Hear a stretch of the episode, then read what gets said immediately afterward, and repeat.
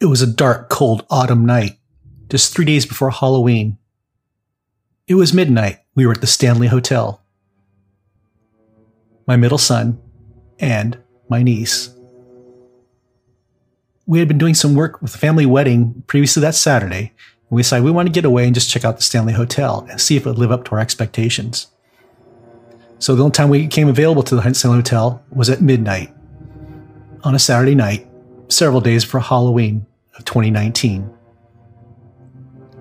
We got into the Stanley Hotel and noticed there was card reader doors, so we couldn't go into it. So we did what anybody else would do. We snuck our way in. We walked around the second floor, and I could feel right away, just by doing multiple house blessings and dealing with demonic stuff, there was spiritual presence in that floor. I looked at my son, he said he felt it too. My niece, who was new to this, she was excited. We taught her about how to discern spirits. I said, Do you feel it in your chest? And she goes, Feel what? Oh my God, yes, I feel that. I go, That is spiritual discernment. That's how we detect if spirits are around us. If we were to do a house blessing at the Stanley Hotel, this is how we would be led to the rooms and the spirits. So as we did a training exercise on a midnight in the Stanley Hotel, we walked around and I taught her how the feelings in your body can act like a compass and take you to the spirits. As we walked around the place, we went to one hall that drew us, drew us stronger and stronger and stronger because we knew there was a presence inside the room. It was room 217. As we stood there in awe, I told my niece, I think there's something beyond this door that we don't want to go here beyond because we don't have the legal rights to cast something out. And as we stood there, a couple of ghost investigators came running behind us going, Oh, you found the room. We exclaimed, Well, what room? Oh, room 217. It's the room where Stephen King stayed when he wrote The Shining. So you see, we found this place with spiritual discernment without even using our little Ghostbuster instruments. All in a day's work on a midnight before Halloween at the Stanley Hotel.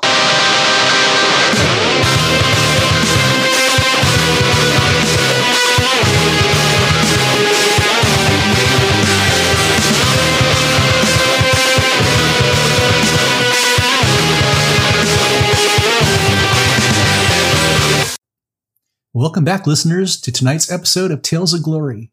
We actually made to episode six. Woohoo! We still got the plug and the power on. Thank you, Jesus. Hey, tonight's episode, we're going to deal with um, the spiritual gift of spiritual discernment. Back to the ways of the warrior, right? We're talking about what the gift of discernment is.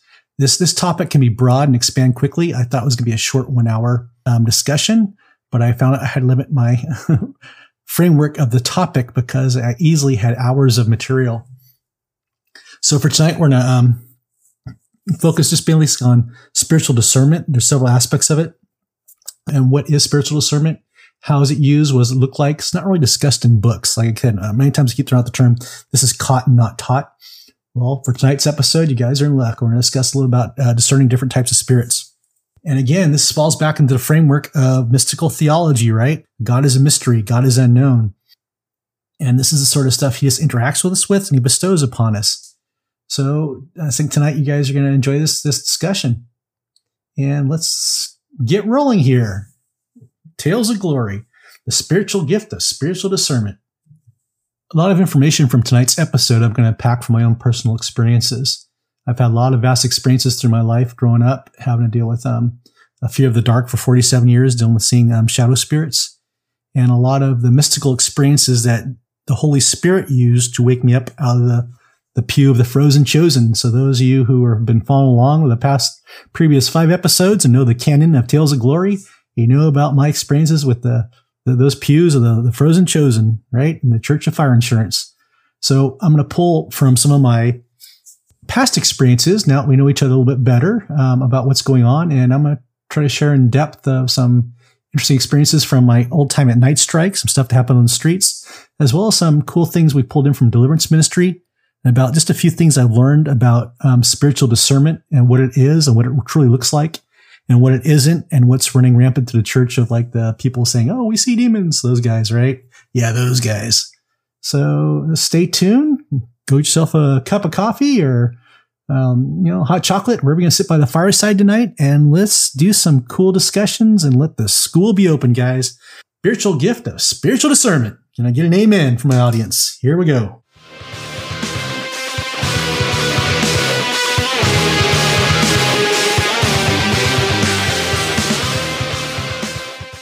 We interact with spirits in any way through the Holy Spirit, these are categorized as like fifth through seventh mansion cases based on St. Teresa of Avila's classic manuscript on deep interior prayer life titled The Interior Castle.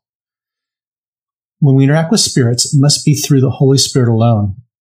And when we interact with them, we don't communicate with them. When a situation arises, and not often, the Holy Spirit will set this up on his own whim and free will. This is a spiritual gift we never pray for or ask God for. Why? Because it's, it's a gift bestowed by God. We'll talk about this. When this mystical experience or event occurs, it is completely a grace from God. A grace is a spiritual gift or experience. God bestows upon you simply because he wants to. It's a gift from him, right? If God bestows a mystical grace on your soul, it is very personal between you and God and for you and your deep prayer life with him, right? It's this relationship. Remember, I always talk about I'm not in a religion. I'm in a relationship, right? You hear that? it's just like, it's like nails going down a chalkboard. And I hear people say that. This is actually what we're talking about in your relationship with Jesus, right? You have a deep interior prayer life that you know him. We talked about this before in other podcasts. And that as you know each other, God starts doing these crazy things with you. They're called graces, right? He just, he just comes, drops in, goes like, honey, I'm home, you know, and just does stuff for you. It's cool. So they're between you and God and you're for your deep prayer life with Him. So let's examine our first case of discernment where God is interacting with us and bestowing His grace and His presence with us. So I'm someone who practices the presence of God in my daily life. This means in prayer on a daily basis, I consciously focus on bringing the reality of Jesus Christ into my life, right? This takes effort on my part where I work to bring his presence in a mystical experience God will manifest his presence in a way I can't duplicate. I can't do this through prayer. He just shows up and he does it the way he wants. He has no rhyme or reason. He just shows up and does it.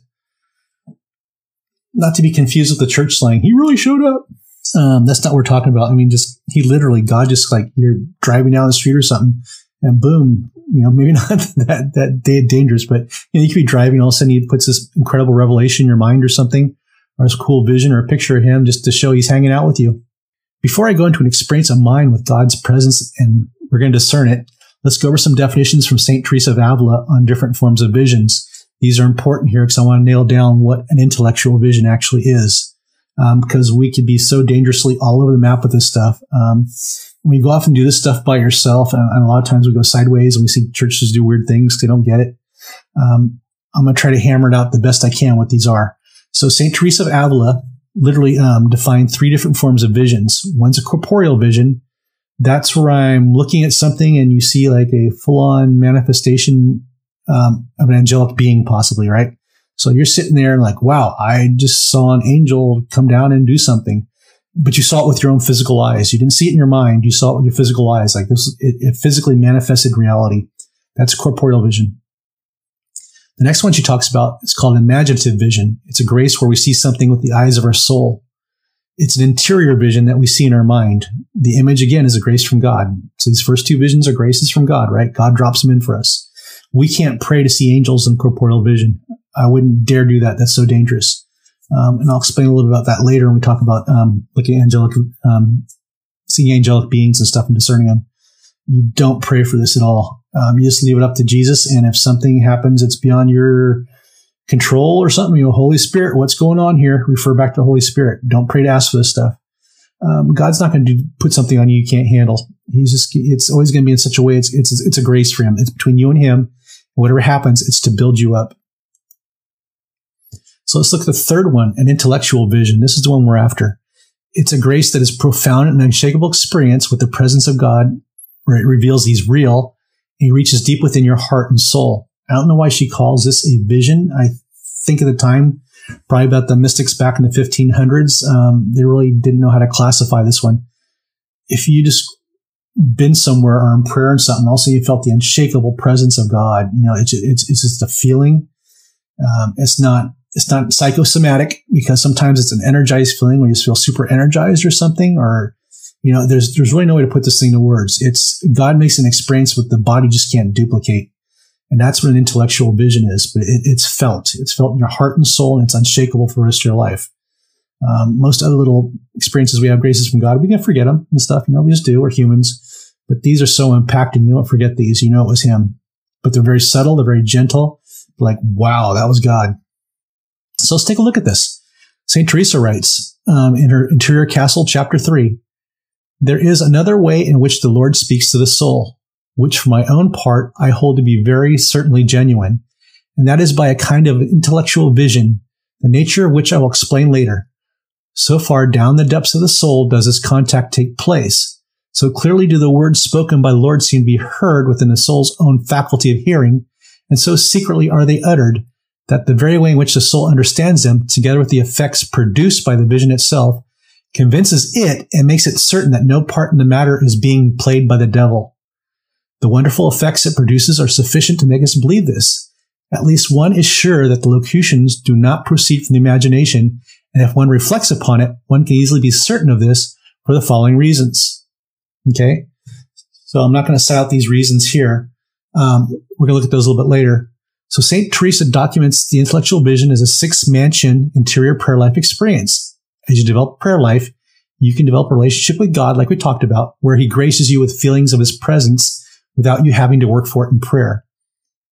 So again, this is something he just gives you. It's not, okay, I've achieved this in prayer life. I'm at this level of prayer and he's going to suddenly come and grace me. No, it can happen at any moment. And just, it's his whim and it's, it's something, it's a gift he gives you. So again, this grace is from God and someone can experience this even when they're not living in a spiritually mature prayer life. That's what I want to get to here. I had an intellectual vision when I was in grade school, probably the fourth grade. Most Christians always ask, do you remember the day you accepted as Jesus your Lord and Savior, right? I was raised in a Catholic household. You know, I was from infant on. I was, I was raised up that Jesus was real in the Catholic tradition. So it really wasn't anything outside defining where I had to start collecting data like some people have to, like, you know, they're in a different lifestyle that's, that doesn't involve Jesus at all. He was always there. So when people ask me, like, do you remember the day you accepted Jesus, your Lord and Savior? It's like, kind of like, you know, you're raised from the crib up as Jesus being your Lord and Savior. He was always a reality from the womb. Um, so, so when someone asks me, you know, you know, if you're raised a Christian home, then remember the day you accepted Jesus is a bit more difficult question to answer because you're raised up pretty much knowing Jesus. What I do recall is the day when I realized his manifest presence in the form of an intellectual vision. He came to me and bestowed his grace. Even before I had any solid form of prayer life, I had mental prayer with him. We conversed back and forth, but that was it. You know, I was walking to school, my elementary school, and I'd have a chat with Jesus. Um, back then, I only thought the, the Our Father prayer was for for penance, right? Because I was I was in Catholics, so the only time I really, oh, you know, say five um, Our Fathers, you'll be, um, you know, forgiven your sin. So I really didn't do the Our Fathers that much. Um, pretty much just had mental conversation with Jesus, you know, walking back and forth to school during my day because I was alone a lot. I was kind of an introvert. So I was in catechism class at Our Lady of Angels Catholic Church in Woodbridge, Virginia. Um, our, this was our family home church for in, during the 1970s. Uh, I, attended my Catholicism class there. We went on a field trip one day, um, and I was part of the catechism class to the Basilica of the Shrine of the Immaculate Conception in Washington, D.C. This is a gorgeous, huge Catholic cathedral there. I kind of remember getting to a carpool, some members of the catechism class. Um, I didn't really know any of the other students in the class. They attended my, they didn't attend my elementary school. So I didn't know anybody. So the whole experience was awkward. I remember I would have rather stayed home and go to some funky, weird old church and go with a bunch of kids I didn't know at all and be totally awkward all day. I had better things to do. So socially, I didn't know any of the other kids only that they were in my catechism class. Um, so here I go on one Sunday. I got carpooled off Basilica on a long car ride with people I didn't really know. I probably slept all the way there. And once we arrived, there was no formal tour of the church. We all piled out of the cars. Um, the church was large inside. It felt more like a museum when I remember it um, being just a huge, immense in size. I remember we wandered around inside and checked out the church. There were areas under construction at that time. I recall uh, we, the class, were on the upper level of church this, where this, this whole incident takes place. We walked through a hallway and there was a small chamber to one side. It wasn't well lit. But on the other side chamber, I believe, was a balcony that overlooked the sanctuary below. So all the kids, you know, made our way over to this uh, balcony and looked over and glanced down at the immense area of seating pews below. The catechism teacher then heard us out of there when she was done. You know, we, you know, we got our fill, did the Clark, Clark Griswold, you know, did our nod and left. And back to the smaller um, interconnecting chamber, we returned to the hall we entered from and to move on to the next scene. or the site in the church. We all strayed out off to the next place, the church. And as we exited the, the dark chamber, I felt strongly compelled to turn around and go back into that room. At first, I thought my intention was to sneak back to the balcony for another look, right? Kind of little snarky as a kid there, a little stinker. But that wasn't it. That wasn't why I was returning. As the kids left, I could hear them not far away. So they, they didn't, they weren't too far away. I could still catch up with them. I felt at that moment overcome by a presence. It was subtle yet powerful. I could feel the presence of someone with me. At first, I thought it was a ghost, possibly about to get but I had this overwhelming calmness about me, no fear and strange feeling revelation of the unknown, you know? So no thoughts, just a calm, powerful sensation. I was in the presence of something supernatural. I felt as if I was in the presence of possibly an angel. My attitude in this trip, you know, from being dulzy and blah, suddenly shifted. I had this weird inner understanding of a mysterious knowing that God was real. It was very sudden it was unshakable. I knew that what I felt, and I still can't put it into words, right? There's, there's no way to put these into words. What's going on with the body, the mind, or the thoughts. It's instantaneous. As our trip concluded, we were, of course, shuffled out to the lower gift shop. It was a weird feeling in the gift shop. I was pretty jacked up and ecstatic about Jesus. I, I looked at the crucifixes they had for sale in the gift shop, and all that raced through my mind and my head was, Jesus, you're real. It was just like, it's like these things were just glowing this weird, you know, it was strange. Um, not physically, but it's like metaphorically or something inside my heart. It's just, it was, it's like, wow, this is real. I remember a long ride home too from Basilica. I kept reflecting on the fact that Jesus is real. All I can say is that the feeling was unshakable. I don't remember a lot of things about my elementary school career there, but I do remember this grace from God and the moment I was caught up in his experience with me. In my, I'm in my 50s now and I remember that moment. It was the time Jesus came to me and revealed to me he was real. I was probably 11 years old fourth grade probably. I thought for the longest time, nearly four years after that, it was an angelic encounter. But in my recent experiences in the last 10 years or so God, I mean, from my late 40s on, I knew the experience of Basilica was an intellectual vision of Jesus. It was Him. Um, he graced me to feel His presence, and I was just a child. Now let's discern this through St. Teresa of Avila's filters on intellectual visions, which are an encounter with God He arranges to have with us at His will. So number one, the general locution, which is a direct message or personal revelation, is so clear that even if it consists of a long exhortation, the hearer notices the omission of a single syllable, but the locutions which are carefully fanciful by the imagination of the voice will be less clear and the words less distinct. They will be like something heard in half a dream. So a locution in mystical theology is a message or personal revelation. My personal revelation from Jesus was that he was real. Um, Jesus was validating my belief in him through a mystical encounter. So number two, the voice comes unexpectedly and often refers to things which one never thought would or could happen. So the imagination cannot possibly have invented them. In genuine locutions, the soul seems to be hearing something, where locutions invented by the imagination, someone seems to be composing it bit by bit what the soul wishes to hear. So the experience was sudden and unexpected I had, right? It was subtly summoned, conviction of the Holy Spirit back into the area for the experience, even though I didn't understand why or for what. Right. So this was sudden. So I'm drawn back in the area. It wasn't something on my mind or what to do. I was just following the other kids out. And all of a sudden I was summoned back by conviction of the Holy Spirit. So number three, from St. Teresa, in a genuine locution, one single word may contain a world of meaning, such as the understanding alone one can never put rapidly into language. Right? She's just saying that you're overwhelmed by this mystery, of God you can't even put into words. So the experience cannot be described in words, but the message was certain. That's what she's saying here, right? So that's what I experienced. I can't put the whole thing in the words. I, I knew it was God, you know, and there was no verbal words exchange. It was the experience itself that left the message that this was God and he was real. So four, in a genuine locution, not only can words be heard, but in a way which I shall never be able to explain, much more can be understood than the words themselves convey. So in my experience, I understood more through the revelation and ecstasy of his presence than could ever been conveyed in words. St. John of the Cross calls this experience dark knowing. So God shares a mystery with you, and this experience stay with me to this day. And when I pray or I'm in place of intense warfare, I can feel his presence, and I know what the presence feels like because of that experience, right? Um, I didn't really need that experience to understand today what what it feels like, but going backwards when I practiced his presence and it came in and go, oh my gosh, that was Jesus back then. So the, the, the dots connect back and forth. Um, I want to make concluding comments here as I wrap up this testimony. I was a child when God graced me with this. So why did he bestow this grace? I don't know. I do believe it was significant for me later in life. In my late 40s, I overcame my unhealthy fear of the dark. If you never experienced something like this, like a, an intellectual vision, it's because it was meant for me. So, you know, a lot of people are going, why have an experience like Mike had? You don't, you don't need to. This was meant especially for me. This was this between me and God. This is our relationship. So God has things he wants to share with you and he, for you and him. So don't go wanting what he has for me, you know, for you. Can you have, can have a cooler experience? Or sometimes, you know, sometimes it's like sitting quiet with some people, you know, maybe how he interacts with you, like just hang, like hanging there being quiet. So you can live an incredible godly life and have no experiences like this whatsoever. That's okay.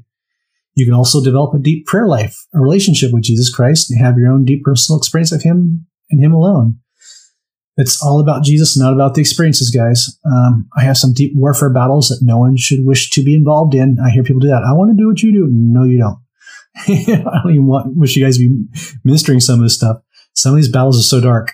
Feeling His presence, the only thing keeping me in the fight sometimes, or sane for that matter these are deep, intense battles. And sometimes all I got in the midst of battle is his presence, right? Even the well's shaken to the bone. All I have left with his presence to lift me back up and keep fighting. So that wraps up just a simple one of, uh, of an intellectual vision. What does it feel like to feel God's presence? That was my first one. How you know he's there? It's just, it, it's, it's, it's hard to put into words. I had an experience, um, during my night strike days, every now and then we have these um, short term mission trips over like Easter or something.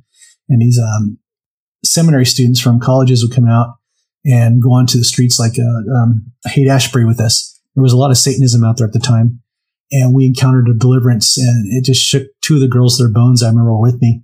We're staying as this lady full on manifested. And what was interesting was their walkaway was from that whole thing, even though it was the first time they saw something demonic was just the, the utter protection and power they felt of the presence of the Holy Spirit overshadowing them. It was tangible. You go, wow, I could totally feel that. You know, it was, it was, it's like, yeah, it's just these experiences that God makes his presence real. And you discern it in the middle of battle and warfare. You can feel who's him and who's not. Um, it's just good to have a prayer life and just discern these things. You know, it's, it's hard to put the words. And a lot of times you should probably um, speak with somebody about it. Don't go off and learn these on your own. If you have some experience, share it with somebody especially a pastor or something, and maybe somebody else that's had these who can help you along and, and talk to them about it. Because a lot of times I've seen people just go off the deep end, they'll go and pray for stuff, and the soul just tell them stuff, and it's not God doing it. So it just it just takes some discernment here on what's really going on with these events. So um, that's the first case I want to wrap up with was um, real quick was what is it like to discern God? It's just it's it's it's he's overwhelming. There's no shaking him, and there's always fruits from it. Like I said, as this was a piece that helped me learn not to be afraid of the dark because I could feel Jesus when he felt like um, just to be a part of me. So let's move on to angelic experiences.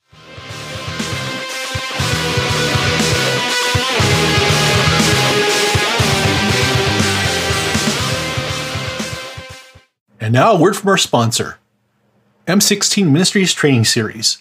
Yes, this is the series that keeps the lights on the M16 bunker. Hey, if you're a spiritual warrior and you're any but serious in your prayer warfare and you're dealing with um, supernatural, you're dealing with hauntings, you're dealing with blessing houses, tainting objects, you're dealing with, you know, full scale demonic oppression, the occult, you have to get your hands on these books. These are the only books out there like this that I know of that train people to walk in their authority.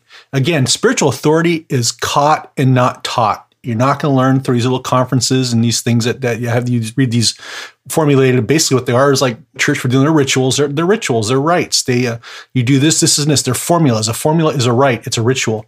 When you're dealing with the supernatural, there is no methodology. You have to know where you walk in your spiritual authority, hands down. That's it in the battle. So if you want to learn to walk in your spiritual authority and, and get trained up in it, a field guide to spiritual warfare um, M16 Ministries Field Guide Training Series are what you guys got to get your hands on. The first book I wrote 10 years ago, A Field Guide to Spiritual Warfare The Power to Pull the Impossible from the Heavenly Realm, uh, written in 2010. And I work with people who deal with hauntings or that have some occult stuff going on.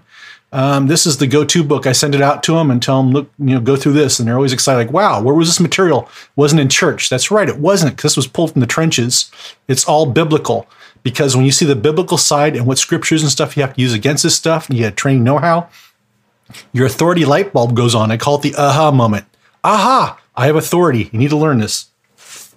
Pastors, you're dealing with um, high level stuff, the occult, demonic possession, or you're dealing with satanic ritual abuse in your church, you've come across it, what, what gives? You need to get a field guide to advanced spiritual warfare, deliverance, exorcism, and healing the, the effects of ritual abuse. And these books are available on a field guide to spiritual warfare.blogspot.com. Just follow the button links on the side panels here. And yeah, please I encourage you. We, we spent the time to write these books, get the information out. These are the books I actually wrote for myself. If I had to go back in time, go, hey, when I was dealing with this stuff, is there any good information out here besides all this cookie cut sermon stuff that was just popular and, and just flooding, flooding deliverance books? Look, look, they're all one written, one after the other. Look all the same. They're cookie cut. This is not a cookie cut book. This one's different. Why? Because it's written by somebody who was in the trenches of warfare. So get your hands on these books. Thank you. And now back to our regular scheduled programming.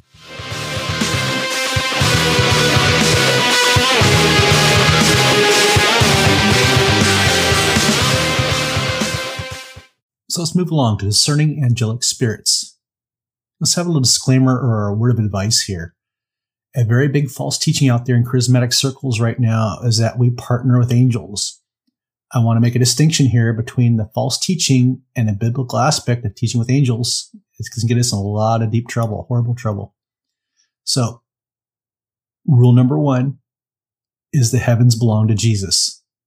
Psalm 115, verse 16 the heavens are the Lord's, but the earth he has given to the human race. We stay out of the heavens, which means we don't instruct angels and we don't interact with them as if we were in a heavenly position, right? We're lesser than angels. We see from Hebrews 2 7 that when Jesus became incarnate, he entered in this world as a man, a spiritual creature lower than God's angels. Hebrews 2 7.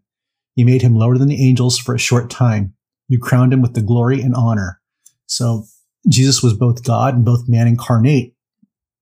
But in the spiritual body, you know, we had because we're embodied spirits here as man. He stepped down into our domain, which was lower than angels. And that's the point we want to make here. So mankind is not to partner with angels in directing them in prayer, right? As John Paul Jackson made a cool comment, to do so would be to acting in pride, right? So if you're telling God, you know, I want you to send angels here, put angels over there, protect this region, um, you're acting in pride because you're you're usurping God's commands. You're not, but you think you are, right? That you're telling God what to do if you think about it. God knows what to do with his messengers. He's omnipotent. He's all powerful. He's, he's all thinking, right? You, you don't need to tell him what to do with angels. He knows. So angels, both good and evil, belong to God alone to command. Keep that in mind, especially in prayers. We interact with angels by doing the will of the Father, right? Jesus taught us this and following what Jesus and the Holy Spirit are doing in a situation. Remember, Jesus only prayed what the Father willed.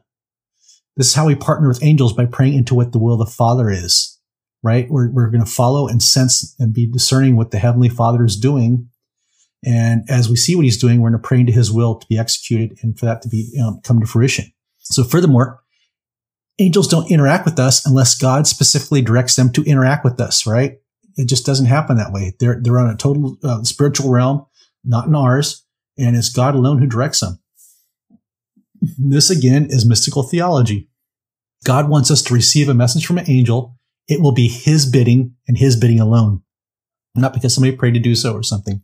God is aware of situations. He's, he knows all powerful, right? He's omnipotent. He knows everything. We don't need to tell him what to do. He's going to direct his angels and he's going to do a better job than we ever could. So we don't pray to ask to see angels either.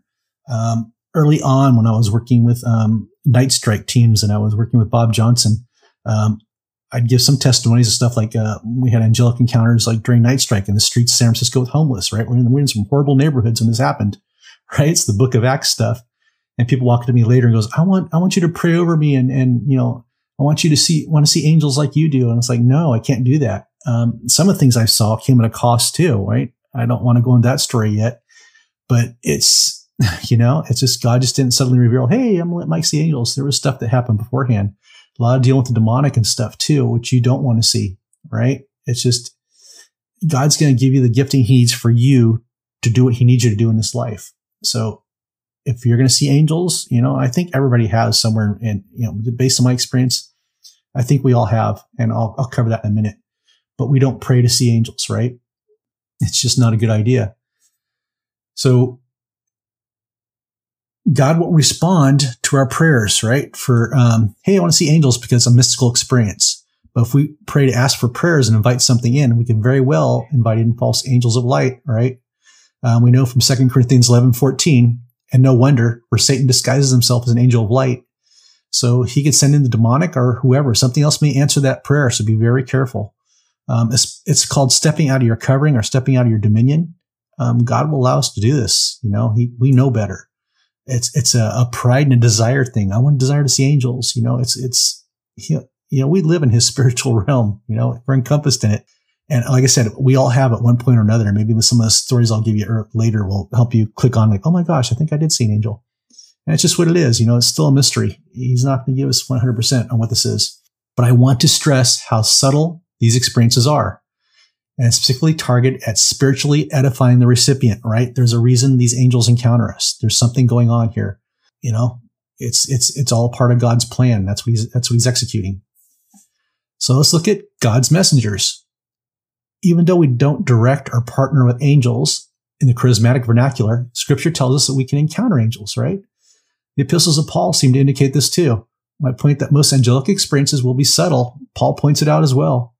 Not like on television shows where there's an orange glow over the angels' heads, right? We always see the little white wings and, you know, a little harp and stuff. That's the Hollywood version or the kind of like, I don't know, the folklore version of an, an angelic being. That's not typically what we see. We could see angelic creatures too. Um, I'm not going to cover that here, but you know, it's just whenever it happens, it's like subtle, like, whoa, where'd that come from? You know, it's just dropped in. It's very subtle how mystical experiences work. So Hebrews 13, 2, don't neglect to show hospitality for by doing this, some have welcomed angels as guests without knowing it, right? So angels can interact and move among us. So what's this saying? Angels can take on solid form. I know God's messengers can, and I'll get to this in a minute. The apostle Paul indicates that angelic can move about, interact with us without us even knowing about them. Okay. It's very subtle. They look like human beings. They pass right by us. You know, it's maybe not encounter it, but they're here with us. They, they, they're doing God's will and doing stuff. I've had a few encounters with God's messengers through ministry and with God trying to prepare me for the road ahead. Quite a few of my angelic encounters happened when I was still in the front row of the Church of the Frozen Chosen. Remember, talked about this? Doing all the right things, but I wasn't really on fire about God. You know, I was there for the fire insurance, protect me from hell. So again, mystical experiences, not based on your righteousness. My experiences were to jumpstart me out of the spirit of fear of the dark, which was a demonic stronghold that was over me. Satan cannot outmaneuver God. So the Holy Spirit gave me a spiritual gift of warfare that he fully intended me to use. I was not in some, some diabolic stasis, right? The Holy Spirit was going to give me the swift kicks in the butt to thaw me out of the church of the frozen chosen, and he did. A few of those were with angelic encounters. They're very subtle. And, you know, imagine being the church of the frozen chosen. You can't process this stuff, you know, properly from that perspective, but only to you know, like, wow, that was weird. And think that was an angel. You know, it's just, there's some discernment here. One of my early on experiences, I had quite a few of these where God was just showing up, doing crazy things. Like I said, he just shows up. He, he doesn't tell him like, Hey, I'm going to meet you at this point in time. You know, here we go.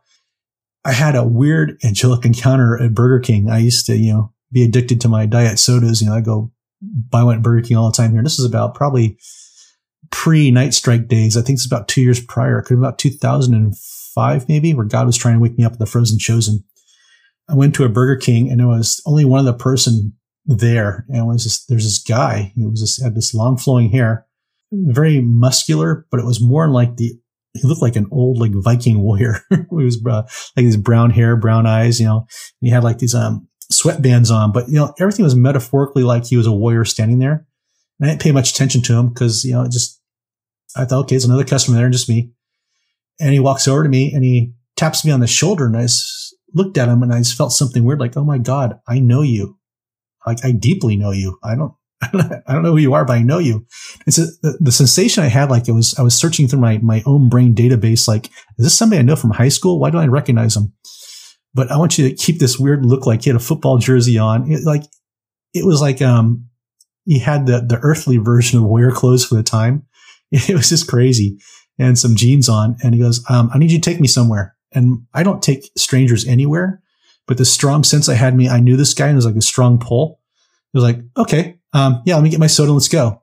And so when I got in the car, I remember there was heavy rock music station on at the time, local San Jose rock station that I listened to, you know, wasn't, wasn't too part of the Christian lifestyle.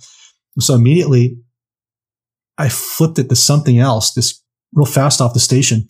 I don't know why I did this, right? Why would I offend this guy? This guy looked like he was, um, you know, he's probably a rocker too. He had long flowing hair and uh, the long beard and stuff. It's like, well, he probably liked rock music too. But, you know, for some reason I had to change the station.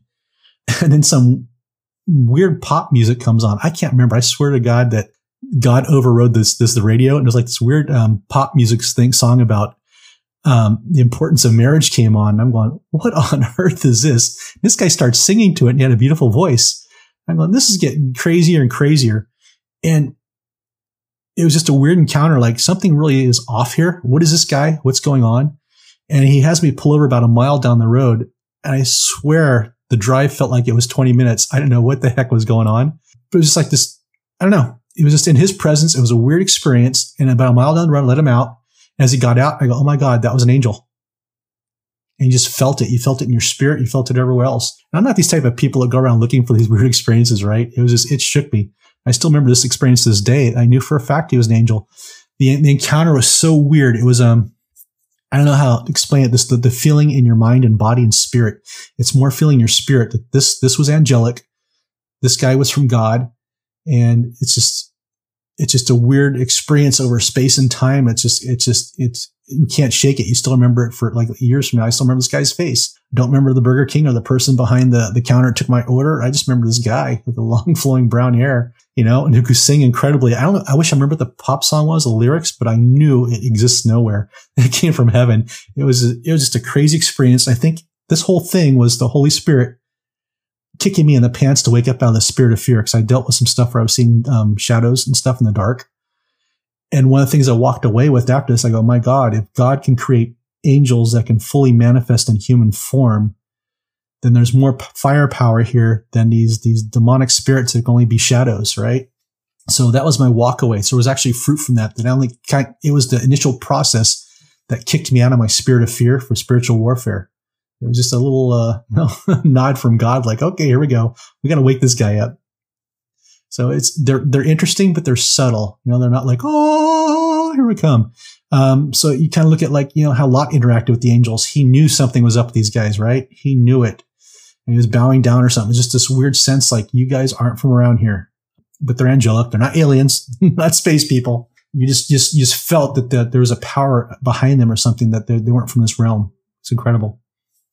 Another interesting encounter I had was at Night Strike, and this was crazy. So Night Strike is a homeless ministry that I later took over seven years later from Bob Johnson as he moved on to some other stuff. It was a homeless ministry in, in um, San, the city of San Francisco. And we had teams that went out. It was a crazy thing stuff. We did, you know, prayed for healing, prayed for homeless people.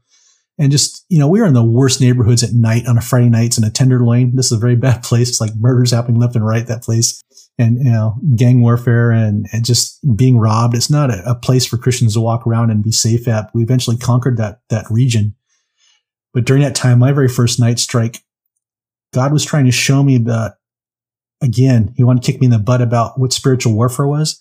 I had not a clue in my church what deliverance ministry was. It was never taught. And so the very first night, I'm without these. Um, so some of you old night strike people out there, I was out with Wayne and Diane and I remember these two people were phenomenal deliverance ministers, but I didn't know what it was. I learned, you know, I, God gave me the opportunity of being on Diane's team the very first night out. And like within 15 minutes of walking the streets, we came across this lady who was, um, you know, purchasing drugs, doing a sale or whatever the heck she was doing. And we approached her and offered her some hot soup to have. A, a you know, kind of a wet, misty night, February night. As we, she said, sure, we can pray for her. And we took her across street to, to pray for her. And all of a sudden she started manifesting. Her eyes just kind of went crazy. And she fell to the ground. And then this, this, this spirit of rejection the Holy Spirit started screaming at us, like, get away from me. You guys are raping me. We're going, what on earth? I'm trying to figure out what the heck's going on. And, um, I reached down just to lay hands on this woman and she just, the spirit can't looked at me with this horrible hatred look in her face says, get your hands the F away from me. You're burning me. And I'm going, what on earth is going on here? And of course, I'm falling back to some of my, I wasn't totally asleep in the scriptures. I knew from the book of Acts and, you know, from the gospels that you can cast out demons. So I'm working with this lady who's very experienced, Diane, in casting out demons. And there was another guy with me, Mark Schlesinger, I think it was his name. Um, he was from a local church there too. That was from, I'm not sure if that was his first night, but he was being brought into deliverance as well. And so we were both praying, looking at each other like, oh my God, what's going on here? But what tripped me out was the demon wouldn't leave. And um, remember Diane saying that this was a spirit of rejection of the Holy Spirit. So it's not going to leave. So I was kind of bummed, like, wow, I thought these things were supposed to leave like this. And it kind of freaked me out. And I was I just, there was just this heavy heart in me that this woman can be set free. And so, so we're walking on and just ministering to other homeless people. And my heart was just down the dumps. Like, my gosh, I can't believe this didn't go. I am, you know, what's God trying to show me here? And we went to this one area and we were praying for these people. And um, this one black woman walks up to me and she's too nicely dressed for the area we were in, very nicely dressed. And the, the odd thing was why I recognized this black woman was because she was dressed exactly like my grandmother as she would go to um, church in um, the Haight Ashbury district. There's a church out there, Catholic church. And I remember in the 70s, she used to have this leopard skin little hat, um, her white gloves, her like this felt green um, coat, and the, dress. And I swear this black woman was dressed clone of my grandmother. And I'm going, this is just odd. So I walked over to see her because it just, it just tripped me. Why, wait, that's my grandma. it was a black woman. And as I prayed for her, I touched her hand. I got that same, here it comes again, that same feeling I had back with that guy back at Burger King, right? It's just instantaneous. And I had this like, it was a mystical experience because she gave me the dark knowing, right? The, the, the message came across me was, don't worry about this deliverance. We're out here too. Okay. So it was like she was, there was another string of reinforcements out there to help this woman. It just, it shocked me to the core, you know, and I, I remember telling my dad this about, um, a few months later, I actually went through my first exorcism. My dad caught, like, you're doing exorcisms? What's going on? You know, and I, I told him about this story and it just shook him to the core too. That was his grandmother. It was his mother, his mom. This, this angel was dressed like his mom because when I described what she was dressed in, there's no way, no way. It was to T his mother, the way he, she used to go to her Catholic church uh, in the Ashbury district. So it's phenomenal stuff like that. We see angels in the streets, right? Those are my two cases where I see the angelic in full solid form as human beings. You can touch them, you can drive them somewhere. They are full on like human beings. And they can do this. God's messengers have the power to do this. It's amazing. Another story, um, we were doing a house deliverance. Um, so a few years later down the road, Night Strike, I started developing my spiritual warfare skills on the streets, right? In the city of San Francisco right? A lot of Satanisms out there, a lot of witchcraft. Um, so side things started happening where I started helping out people, um, like bringing them over to my house, do deliverance ministry. And I usually invite some of my Night Strike team members over. And I had this one young woman named Katie, part of Night Strike. She came over to our house and we were praying for this one woman. And I remember looking up, it was in my house, you know, this lady sitting on our couch. Katie's praying over, I'm, I'm praying over this woman. I look up and I see my son, my oldest son, laying hands on this woman. And I thought, wow, when did he come downstairs, you know, to come do ministry? You know, that's the way our house was, right? Deliverance, come on, let's come down pray. So I saw him standing there. Well, that's kind of cool. And about five seconds later, I looked up again. He was gone. I go, wow, he must have ran off. When I realized there, it was just a, an angelic manifestation. I couldn't tell if it was solid form or it was just there and like the, like, did it happen through you know, like uh, uh, the, eyes of the soul or was it a full manifestation? I couldn't tell. And I asked Katie later, was, was, was my son down here with you praying? He goes, no, I never saw him. I go, Katie, I fully saw him laying hands on, on, this woman we were praying for. And she goes, that's crazy. You know, I, I saw him. I knew what I saw. It wasn't just, you know, poor eyesight because we were right there, you know, we're in the middle of it. Look up, see your son praying. It's crazy. So there was an angelic manifestation there. This, this angel showed up, prayed, laid hands on her. So one more, there's another interesting encounter we had. I'm just going to go over the, the map here about what the discernment looks like. So discernment, when my, I felt like my son showed up, it was just, like I said, it was subtle. There was nothing off the, the hook, like alarms going on the body, you know, the, the hair going back of your neck. It's just like, oh, that was an angel, right? It's very subtle. We, you know, he was in, he was out, and it was kind of cool.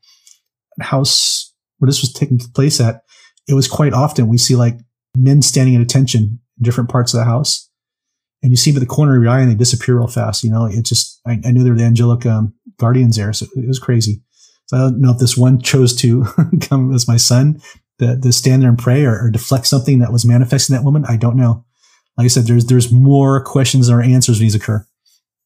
So the, another cool one I had, I want to share with you guys. Now move on to satanic angels. This particular angelic encounter preceded um, a deliverance session where I was working with a woman, We were at a deliverance ministry place um, where these people came and get deliverance, and we're in this one back room. And for some reason, this woman had anger towards the heavenly father as well as her earthly father. So this typically happens. So when women don't really, you know, aren't too keen about their heavenly father, they really can't connect the heavenly, the heavenly father at all. So during this deliverance, the spirits were manifesting with this woman. And as I was praying and binding from behind me, I just felt this whim in my body. I had to kneel and bow quickly. And the words were, he's here. And I knew that he's here meant the Father in heaven was here. I don't know, you know, these mystical things. So as I went down to the ground, kneeled and bowed, I remember this demon screaming, no! And this woman got literally like pushed back to the wall. Nobody's doing it. And like, oh my gosh, you know, it, it was like this procession of angelic, um, you know, uh, army or something where it was. It came to finish off this deliverance. I think like the Father in heaven made his presence there because after these things were pushed out, it's like she just like sat with him in that room and it was just crazy. You know, it's a, these are mystical experiences. You know, you're there to witness these things and like like I said, they they they offer up more questions and answers. They rarely have any answers. But the discernment there was I felt this manifestation of good angels coming. You know, and then all of a sudden I felt that like the like the the intellectual um, vision of the, the presence of the, the Father in heaven you know? So it's was it him? I don't know. I just know it was god that was coming. But i pretty much felt like it was the father in heaven that came to just be with this woman or took her up and, and, and held her. I don't know. But it's just that's what happens we deal with these angelic spirits. I don't ask for it. That's what i'm saying. They just show up. They do what they want and they leave. And that's the way we partner with angels i'm in the middle of combat i'm doing what god wants me to do if angels show up they show up and if they do i don't direct them and we'll talk about a little bit about this a little bit here with satanic angels and the dangers you can get yourself into. I know ministers that, that had some horrible stuff happen because they partnered with angels. I'll share those here. So let's move on. Satanic angels. What happens now when we're no longer dealing with God's messengers, but we're dealing with fallen satanic angels? This is a whole different ball game. As I mentioned, if you're following a few of my other podcasts, I talk about that. There's some charismatic beliefs here that you can go sharpen your iron to second heaven. We're talking about the second heaven. We're talking about the realm of satanic angels, um, the principalities, you know, the, the forces of darkness, the rulers, um, the celestial beings. These all went to reside in the second heaven when they lost the battle and they were cast out of heaven. This is where the one third went. One third being the higher level angels and the demonic. Low level angels were pretty much cast down earth here. You know, they call them the grunt soldiers, the foot soldiers.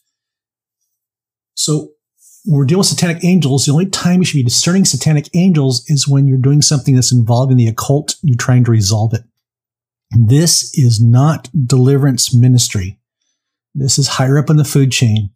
This is Mark 929 ministry and it's petitioning prayer. We have no authority here because we're lesser than angels. So I don't care what these charismatic teachers are teaching you like, hey, you want to learn warfare? Go sharp iron second heaven. That is the most dangerous thing that could be suggested. And we'll point out a few reasons why here.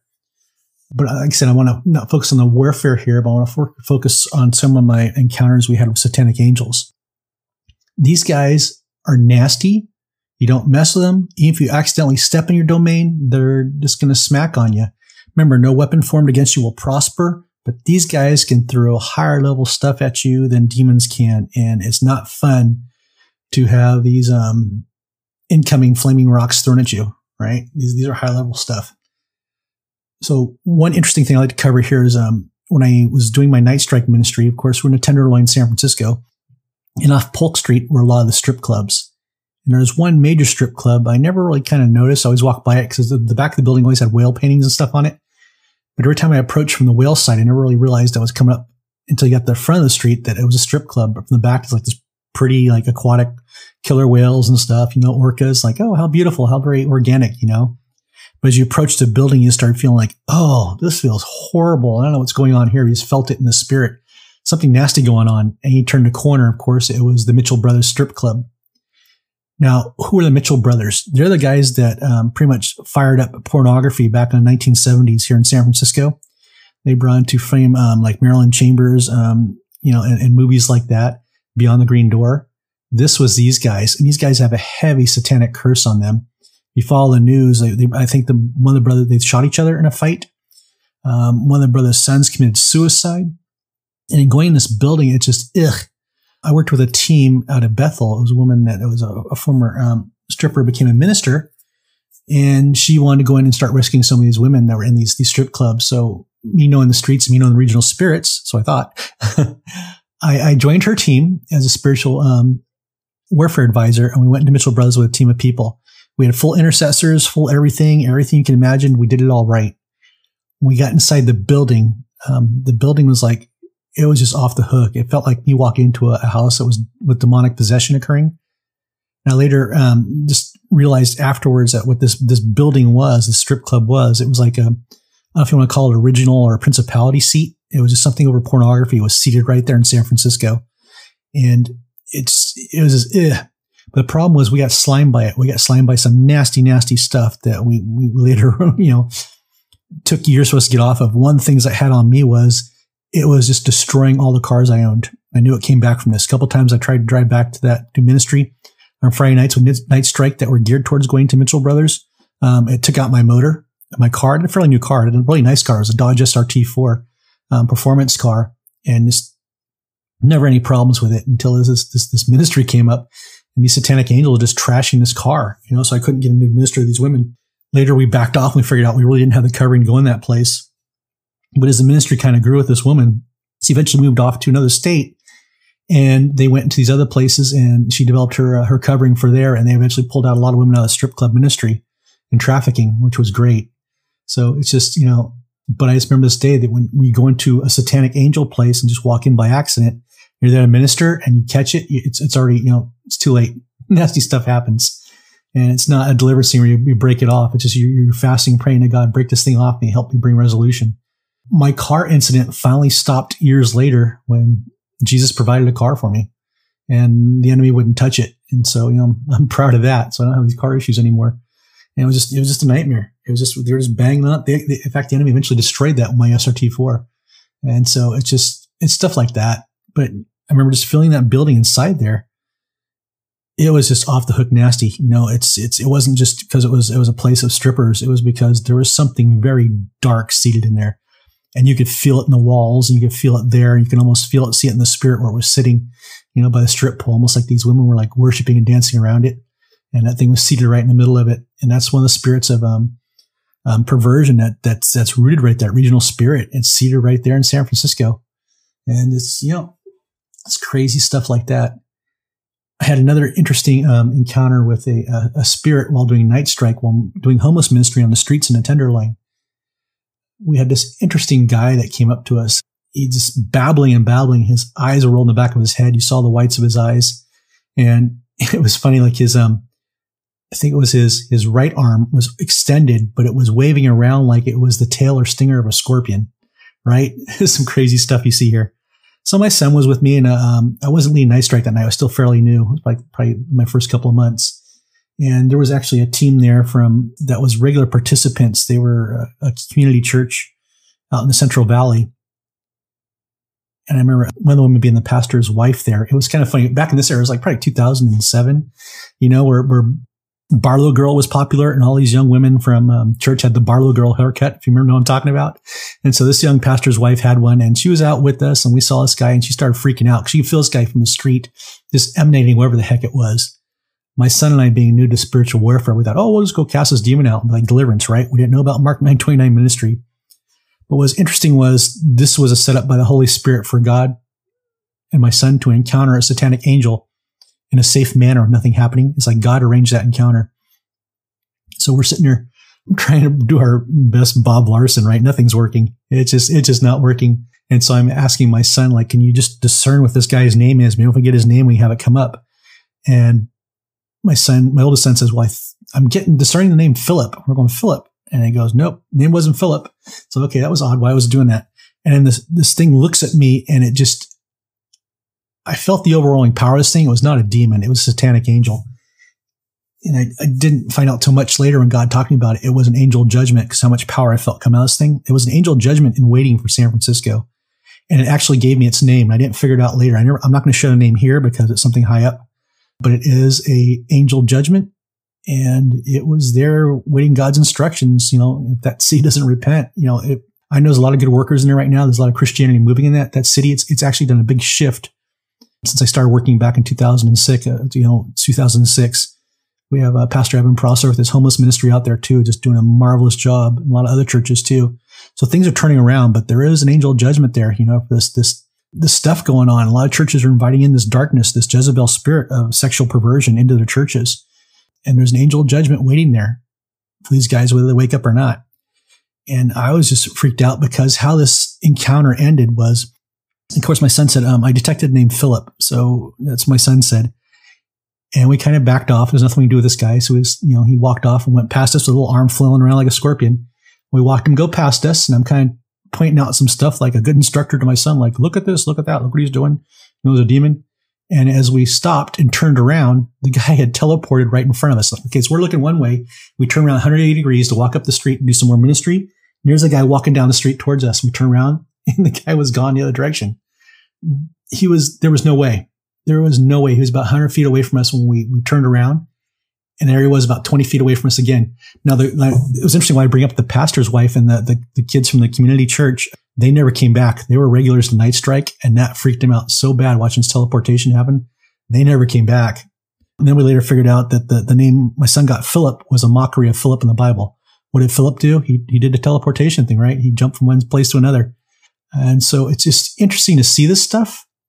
But what I felt was like magnitude off the charts that this thing could destroy me. This thing could follow me home. This thing could do whatever it wanted. But at the same time, I felt the power of the Holy Spirit. I also felt the presence of some weird angelic spirit behind me. It was, it was huge, like maybe like 20 feet tall. And it was a good angelic spirit. And it was like the thing behind me by the Holy Spirit and him enforcing like, you don't touch Mike. You don't touch his son. You don't touch his group. You're here because class is open for these people, for these, these, these, um, ministers. So that was one of the most amazing things I walked away with. I saw that guy one more time again. I tried to deliver him because I didn't really fully grasp what happened. A lot of times revelation comes over time. And over time, as God spoke to me and God doing things, and I actually realized what that name was that angel gave me. I didn't realize, oh my God, it was an angel of judgment and God was revealing it to me. So we do have encounters like that where God will protect you. But the important thing is no matter how freaky it is, like I pointed out earlier about how those girls we worked with in um, Haight Ashbury from that uh, seminary school, how they felt just the power of the Holy Spirit circulating through them. You just, you just feel it. It's, it's, it's, it's manifesting that this thing can't hurt you. And that's one of the most important things you need to discern too is what, you know, what are you feeling? Is it, you know, is the Holy Spirit protecting you? You're covered by him. If not, you know, exit that place. Don't be around it because satanic angels are a lot different from demons. We don't have authority over them. So it's just, you know, we've had other experiences too. I had it through um, many more through the um, occult survivors, but I don't want to go into that right now. open a whole can of worms I don't want to process right now or, or have to deal with the, the amount of um, emails of people requesting help and stuff. It's just, I'm not going to go there yet. And I'm going to have to pray and figure out how to unfold that and unpack it to you people, how we deal with the, um, the occult stuff. But that's just a general idea. And like I said, if the, if you do step into the occult, start looking for ministries like ours that, that deal with it and I only really work out in Northern California because I don't have the money to travel, right? this small ministry, you live paycheck to paycheck. So, but if we're starting to see things like on Ghost Adventures where almost night after night, everything is about Zak going to some um, satanic ritual and opening portals up and opening stuff up. Guess what's coming through? We're, we're having rituals. We're having satanic angels coming through and these people are calling them. Go look at Second Timothy 3, right? You know, as was the time with Jannes and Jambres, you know, that we're talking about the pharaohs, sorcerers, and how, how power they were. We're starting to see this with people. You know, it's coming on TV.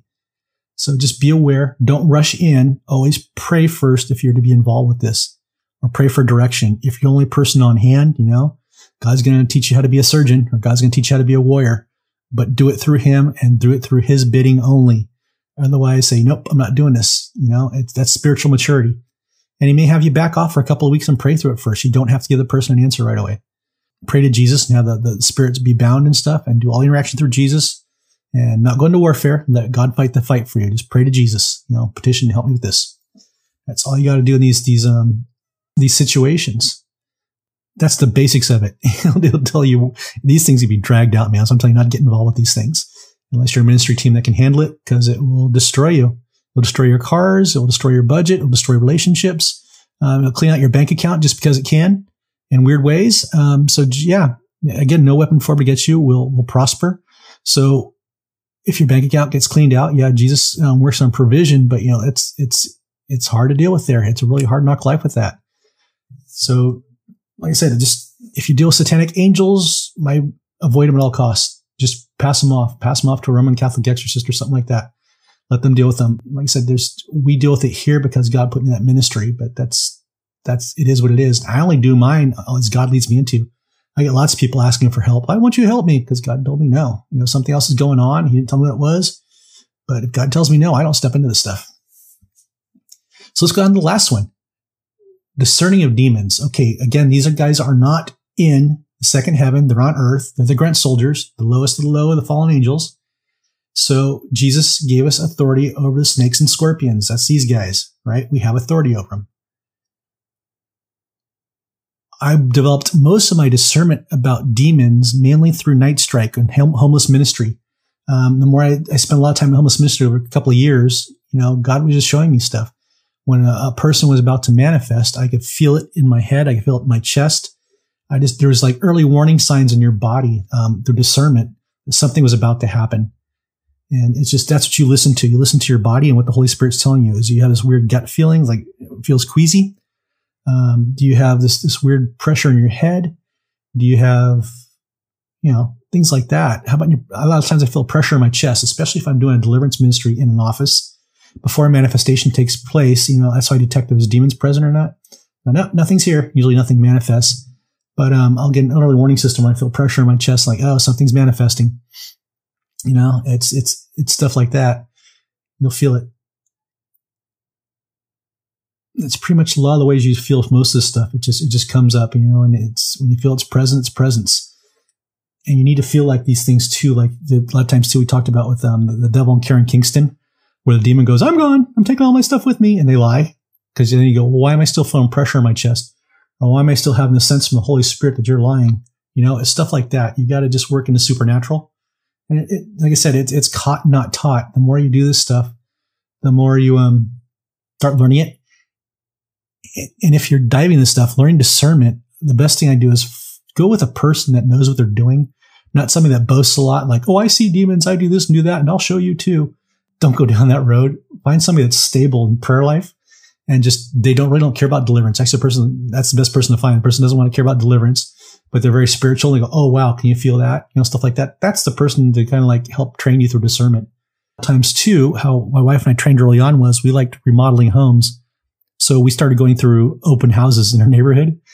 And it was amazing how discernment would click on and off. It was like a discernment test. You know, I'd walk through the entire house, go, oh my gosh, there's somebody here with the spirit of addiction. You could feel it. You know, it was a good way to develop stuff. Do house blessings. A lot of times there's nothing present in a house blessing. It's just, even Christians, I get mad when Christians tell me, a psychic told me there was something in my house. I go, wait a minute, you're a Christian. Why are you talking to a psychic? You know, you go in their house and there's nothing there. It just, it's, it scared the person out of their wits. If there's something there, we'll feel it. We have lots of times. I've been in the hauntings where, wow, there it is. You just detect on it. So just walk through the house and discern what there is. During one such, um, incident, I remember one time what I did detect, it wasn't a haunting. We went to this young girl's bathroom. You know, it was part of the family and I had this overwhelming sense and like it just walked in like this putrid smell of diarrhea, which is nasty and bile smelling, but it wasn't really there. And I go, oh my God. So Jesus, what is this? And he told me it was a spirit of, bulimia. The girl had a spirit of bulimia. So we prayed over her and delivered her from that. You know, it's, it's, it's stuff like that, you know, you pick up on and it's just, there's no manual for this, you know, there's no, doesn't list in the, the book on how to root demons and how to discern. You have to be present in the environment and doing the ministry of Jesus Christ without wanting to contact spirits. You're not there. You're there to drive them out. You're there to expel them. So there's different ways you'll experience demons, you know? If you step into an occult situation that's demonic and witchcraft is being thrown at you, you usually get like these weird migraine headaches in the back of your head. They, they, they, they light up so quick. Like you didn't have a headache all day. You're praying through a room and you sense like there's something strong or bad there. You get this really bad migraine. That's the witchcraft in the room throwing its junk on you, throwing its mojo. It's another way to discern it. And those go away after a few hours, but you got to shut down the witchcraft, right? Authority of Jesus Christ, I shut down this witchcraft, command you to go. So I hope this sheds a little bit light on what you're doing. You have to get out there and do this. It's not, you know, it's like, it's like going to the gym, right? You're not going to lose weight by not going to the gym or start your, um, you know, caloric intake.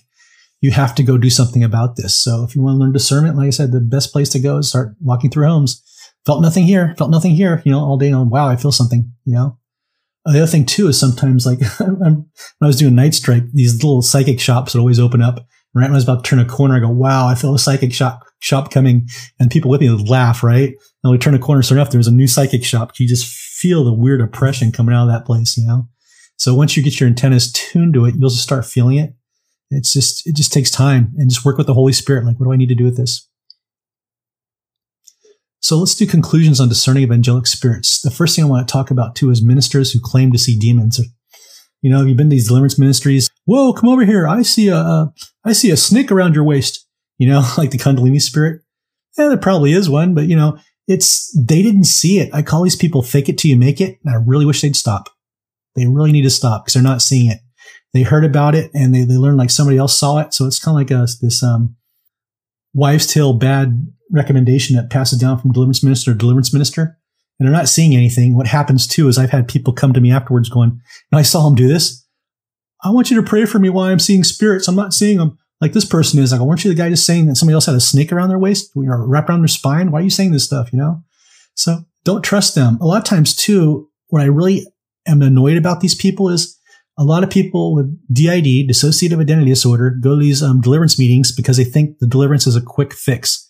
They want to believe that their dissociation, their, their trauma from human life is actually a demonic manifestation, and it's not. And you get one of these fake it till you make it bozos that convinces them they saw a spirit on them. And these, these dissociated parts are like four years old. They're freaking out. And it takes me like several sessions to undo what these morons did to them. And I'm using those strong words there because that's what you are. You have no idea what you're doing to promote your ministry and you're hurting people. So I'm just going to leave it at that. So it's just a lot of these ministers can be tainted, you know? So the other thing I want to bring up too is we spoke about discerning angelic spirits. I have worked with people doing occult battles who claim, Oh, my angels are going before me. That is so dangerous. So, so dangerous. You don't pray to have your angels go before you do warring. All you do, it's, I call it the lazy ministry is you work with the person to get the, presence of the, the Jesus, Jesus Christ or Holy Spirit in them. And you let Jesus do the work in driving out um, anything that's in there because these are human parts, right? It's going to be different. A lot of times there's um, in the occult stuff, the, these human souls and spirits were violated, right?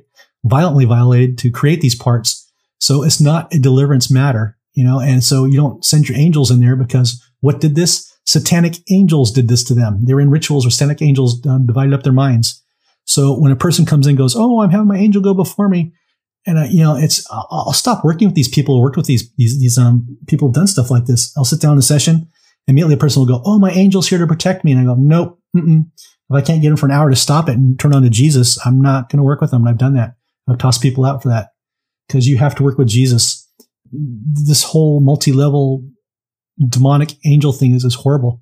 I also know a story because I heard it from Graham Cooke one time several years back that a woman was using her angel for deliverance. And they noticed, I don't know if it was a friend of Graham Cooke or how he, he delivered this, but he was talking about she was a very powerful deliverance minister and developed a very powerful deliverance ministry. And everybody knew her angels were doing the deliverance. And one time, one of her assistants went into her office to talk with her, and there was something off about this deliverance minister and went to talk with her. And she said that the, the, the angel had possessed her in the office and was talking to her. It was a really weird experience and they, they drove it out. But it was one of the examples where you don't let angels do work in any of this, right? We don't command angels. We don't partner with angels. It's super dangerous. You let Jesus do all the work. If you're dealing with the occult, you must establish who the true Jesus is because false Jesus was used during the occult rituals. And that's probably another topic of a uh, Tales of Glory this is what it is, guys. It's it's that's how I want to conclude with the um the the um, you know, these, these angelic spirits. You have the good guys who they're just going to do what they want to do because God sent them, and they're going to do God's will and bidding. You have the satanic angels who we stay away from unless we're trained or we've been advised by God to go engage them. And that's a very special thing. No, you weren't called into this. No, no, no. I'd be like, I was called into this. I, you hear me say this all the time, right? I hear people, oh my God, no, you have no idea. It's just, you got to be, God had to push you into this, not called into this. So it's just, yeah, be careful of that. Alrighty. So I'm going to wrap up my um, section here with the discerning of angelic spirits. As I mentioned at the start of the show, there's so much information on spiritual discernment. I thought I was going to wrap a lot of it up in in one hour show, but I went quite a bit over with this one. Anyhow, that's it for tonight's show. This was Tales of Glory. I hope you enjoyed our tales of uh, encounters with God and mystical experiences. And this is show is copyright Michael Norton 2019. And if you guys would like to just uh, help us out and keep the M16 bunker lights alive and us producing more information, feel free to go to a field guide to spiritualwarfare.blogspot.com and just tap on that uh, that PayPal button, help us out. Also, our books are available there. I go more depth about spiritual discernment and about um, how to deal with manifestations, specifically in our books, the Field Guide to Spiritual Warfare series books. Take a look at them again out of Field Guide to Spiritual Warfare.blogspot.com. Thank you guys so much, and thank you for listening. God bless until we on air again.